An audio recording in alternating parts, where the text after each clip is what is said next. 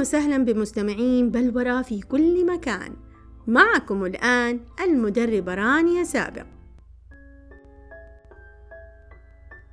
أهنئكم جميعا بقدوم شهر الخير والسعادة.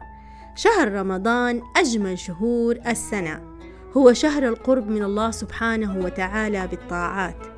شهر يجتمع فيه الأحباب والأصدقاء حول سفرة الإفطار عند أذان المغرب. شهر تكثر فيه الذكريات الجميلة التي لا تنتهي.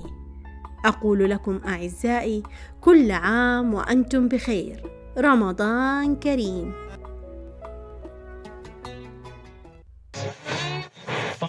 سؤال هل المشاعر الإيجابية مصدرها داخلي أم خارجي؟ دعوني أفكر قليلا. أما أعتقد يا أصدقائي أن هذا السؤال مهم جدا ويجب أن يسأله الجميع. مشاعر تشاور تودع مسافر. مشاعر تموت وتحيي. مشاعر هناك الكثير من المشاعر التي تسيطر على الإنسان وعلى حياته. فيفضل أن تكون هذه المشاعر إيجابية. ولكن الأمر ليس بالسهل. أن نعيش طوال الوقت بمشاعر إيجابية. لذلك استنتج العلماء أن المشاعر الإيجابية هي التي تجعلنا نرغب في أن نكون على قيد الحياة. فمن خلال هذه المشاعر يستطيع العقل أن ينتج الطاقة والأمل والرغبة في الحياة. فالمشاعر الإيجابية أيضا تساعدنا في مواجهة صدمات الحياة وتجعل لدينا الشجاعة ولا نستسلم. فأنجح الناجحين من يعيش دائما بالمشاعر الإيجابية في حياته ويكون لديه مخزون ضخم من هذه المشاعر التي تجعله يقاوم كل المشاعر السلبية التي تواجهه في الحياة. أسد.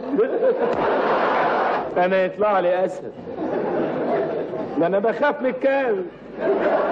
يطلع لي أسد؟ هل سمعتم في يوم من أيام بمثل يقول اللي خاف من العفريت يطلع له المشاعر السلبية تتولد من فكرة الخوف. نخاف من الفشل. نخاف من المسؤولية. نخاف من صدمات الحياة. فالخوف مصدر أي شعور سلبي. يسبب لنا الاكتئاب القلق التوتر. فعندما نزرع الخوف في داخلنا وفي داخل عقولنا نكون بهذا قد أيقظنا المشاعر السلبية لدينا. فبدل أن نخاف من العفريت يا أصدقائي نقرر أن نقابله وجها لوجه. عندها سنصل أن كل أمر نخاف منه سيكون شيئا بسيطا لا يستحق هذا الخوف. فمن هذه المواجهة ستتحول تدريجيا كل المشاعر السلبية إلى شجاعة. تجعلنا نضع أقدامنا على أول طريق اكتساب المشاعر الإيجابية بطريقة ذاتية من داخلنا. يا راكبا في رحلة الحياة لا تظن أنها قصيرة مذهلة فكم راكب أراد وجهة لينتهي به الطريق مقفلا. هي الحياة لعبة قانونها الفوز ليس بالوصول الحياة هي الفترة التي يعيشها جميع المخلوقات على الأرض. لذلك يجب علينا أن نعيشها ونحن سعداء وراضين عن أنفسنا وأن نبتعد قدر الإمكان عن الحزن والألم لأن الحياة يا أصدقائي قصيرة جدا والجميع راحلون عنها ومن هذا المنطلق يجب أن يكون لدينا هدف في حياتنا وهذه هي طبيعة الإنسان التي خلق من أجلها. فإذا كان هناك هدف كان هناك عمل وتخطيط وإيجاد حلول. ولكن ماذا لو أصاب ذلك الإنسان الفشل هل ستكون مشاعره سلبية أم إيجابية؟ من الواقع التجارب تقول أن الإنسان الذي يمتلك هدفا واضحا في حياته ويسعى دائما للنجاح فيه تكون مشاعره في وقت الفشل إيجابية. أما الذي يعيش هكذا لمجرد أنه يقضي وقتا فقط فغالبا الفشل سيحول ذلك الإنسان إلى شخص سلبي. لا يثق في نفسه ولا يستطيع فعل شيء. ودعوني أخبركم لماذا. لأنه يوجد علاقة بين وجود الهدف وبين المشاعر السلبية. وهذا يكون في فكرة الرغبة لأن كلمة الرغبة مهمة جدا لدى الإنسان. فالإنسان الذي لديه رغبة سيتجاهل أي فشل أو أي مشاعر سلبية لمجرد أنه يريد أن يمتلك هذا الهدف في حياته. لو تأخر الفرج عليك في يوم من الأيام لو حلم طال انتظاره وتأخر تحقيقه إياك. دير بالك تفقد الصبر في يوم من الأيام. فما بين الحلم وتحقيقه وما بين المصيبة والفرج صبر جميل ويكفيك بأنك أنت صابر والصابر ينال أجره بغير حساب. يجب علينا أن نفهم جيدا أن أفضل صفة لابد أن نكتسبها حتى نتمتع بمشاعر إيجابية بطريقة دائمة هي صفة الصبر.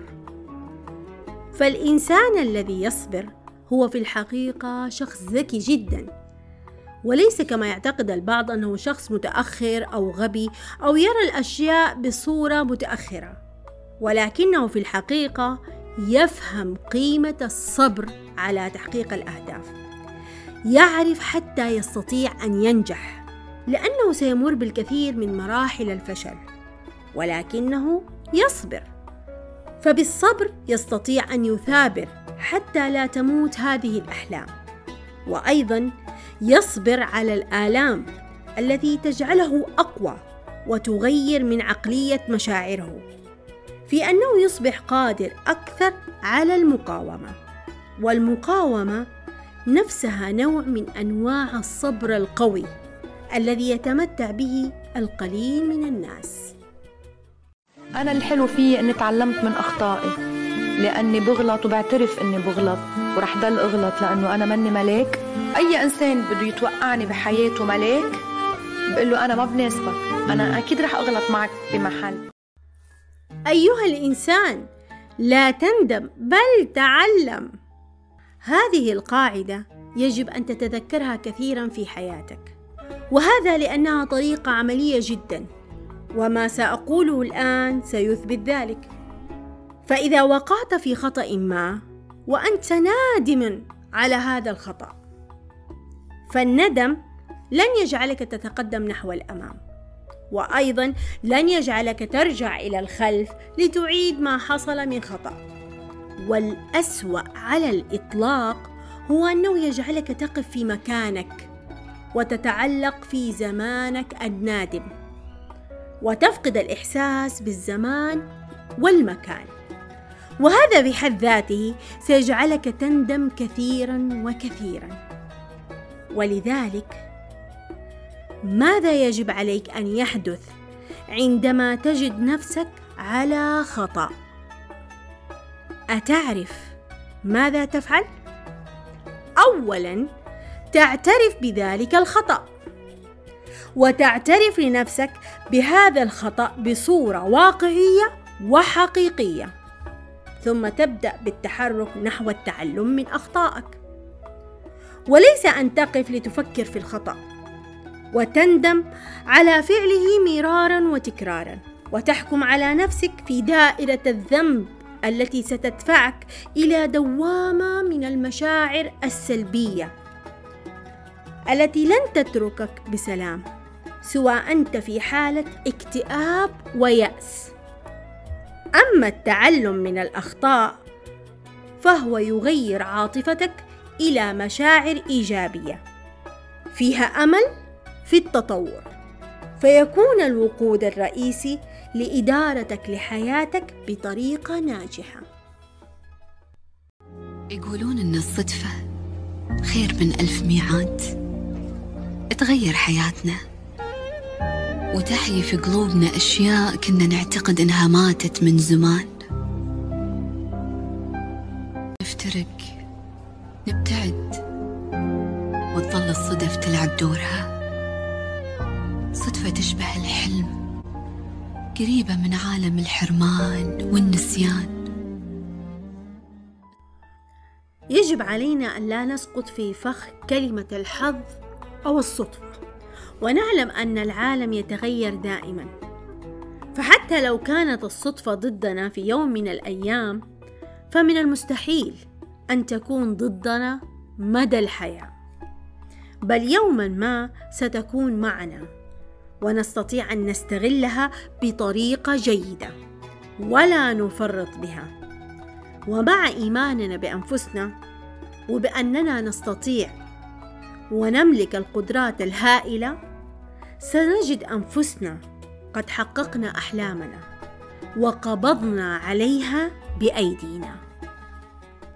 مهما بلغت أحزانك ومهما امتلأ قلبك بالهموم لن تهزمك الحياة. إذا آمنت بأنك أقوى من كل ضعف. ولا تحزن. إذا صنعت معروف وقبلت بالإساءة تماسك. فلولا دروس الزمن ما اتعظنا عش على الأمل. فلولاه لانطوى هذا العالم في دائرة اليأس. واعلم بأن الله مطلع وأن الله فارج كل هم وأن الحياة أقصر من أن تعيشها أسير لأحزانك. فانطلق للحياة واستشرق الأمل واصنع بيدك سعادتك فلن تصنع بيد أحد. مهما حدثت من أحداث من حولك يجب أن تدرك شيئا مهما جدا أن قدرك بين يديك أنت. وليس بين يدي شخص آخر. فلا تلعن يا صديقي الظلام بل اذهب واشعل شمعة حتى تنير الظلام من حولك. وتكون أنت فقط مصدر هذا النور. لا تدين الظروف من حولك ولا تقول أنك ضعيف. ولا تظل تعلق أسباب فشلك على الآخرين بل يجب عليك أن تبدأ بنفسك. واعلم من خلال رحلتك. ستجد الناس من حولك يضحكون عليك ويقولون لك أنك لا تستطيع. ولكن ثقتك بنفسك وما تملك من مشاعر إيجابية هي التي ستغير الواقع. حيث أنك ستتفاجأ أن ما تريده تجده أمامك. لأنك ببساطة تستطيع أن تحصل عليه لأنك تسعى له بكل قواك. إياكم أن تيأسوا. لا حياة مع اليأس أبدا ولا يأس مع الحياة أيضا. دعوكم من الماضي. انظروا إلى المستقبل نظرة ملؤها التفاؤل. الغد قادم والمستقبل لنا. نعم نعم إنه لنا. إذا لنتفاءل. ابتسموا. الغد لنا يا أصدقاء. المشاعر الإيجابية هي القوة السحرية التي يمتلكها الإنسان. تكون داخل عقله وجسده. ويستطيع من خلال هذه المشاعر الإيجابية أن يكون ناجحا جدا في هذه الحياة. إذا استطاع أن يحفزها باستمرار. وإذا استطاع أيضا أن يتعامل مع نفسه بطريقة إيجابية. والآن مستمعين بلوره في كل مكان. لقد وصلنا إلى نهاية حلقتنا. فلو أعجبتكم الحلقة لا تنسوا أن تقيمونا على المنصة التي تستمعون منها.